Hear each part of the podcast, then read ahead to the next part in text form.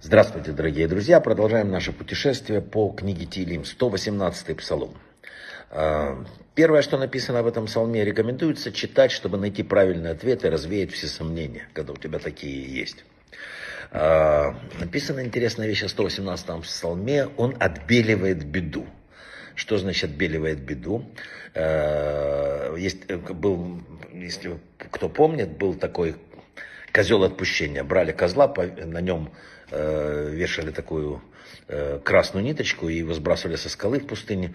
И становилась она белая, что означало, что Бог принял раскаяние народа. И вот подобно вот этой красной шерстяной нити в Йом-Кипур, э, говорится, что сто восемнадцатый псалом имеет такие свойства отбеливать беду. Еще Тигелим сто восемнадцатый, его преимущество э, правой стороны. шестнадцатый пасук, он говорит, правая рука к Богу вознесена и так далее.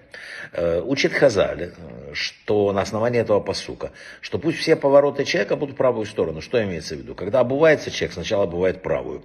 Когда одевается, особенно написано перед шаббатом, возьми одежду в правую руку, и потом перехватывай в левую. Пусть сначала правая рука вставляет, потом левая. То же самое с талита.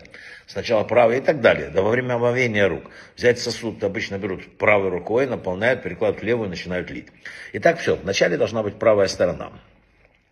И э, написано, что при этом ты как бы подчеркиваешь, усиливаешь правую сторону, еще если понимаешь, что это шестнадцатый пасук сто восемнадцатого вот этого псалма, правая рука Бога вознесена и несет успех. Что еще? Э, злое начало, сто восемнадцатый, тринадцатый пасук этого псалма. Э, сильно толкнул меня, чтобы упал, но Господь меня спас.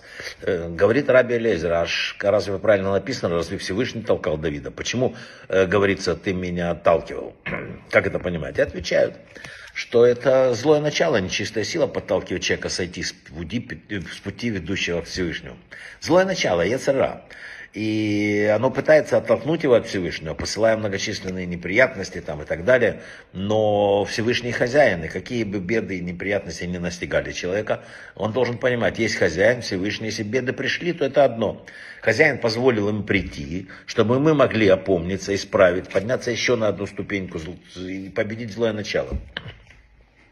Человек должен остерегаться злого начала, и тогда Всевышний убережет его от всякого пути. Об этом псалме написана уникальная вещь, что много чудесных свойств у этого псалма, и он дает духовную силу и энергию для всяких дел и целей. Это написано в древнем книге. Что еще? семнадцатый пасук. Не умру, я буду рассказывать, буду жить, я не умру. Но люди смертные, о чем говорит этот псалом? А написали мудрецы, что бывает, человек давно уже умер, ему никто об этом не сказал. Он продолжает жить, ходит на службу, растит детей, душа давно мертва.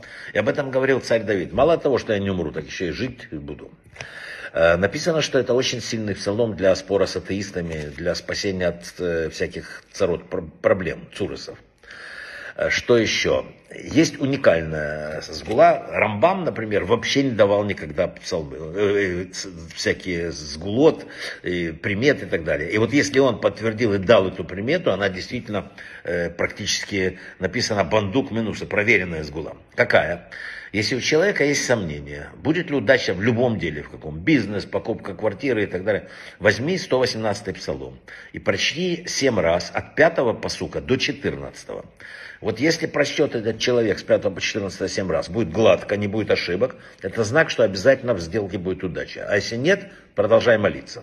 Рамбам. Ну, последнее, что есть по этому псалму, это для помощи на суде близкому человеку произнести несколько раз сто восемнадцатый псалом, и это помогает. Вообще написано, помогает для победы и удачи. Браха ве ацлаха.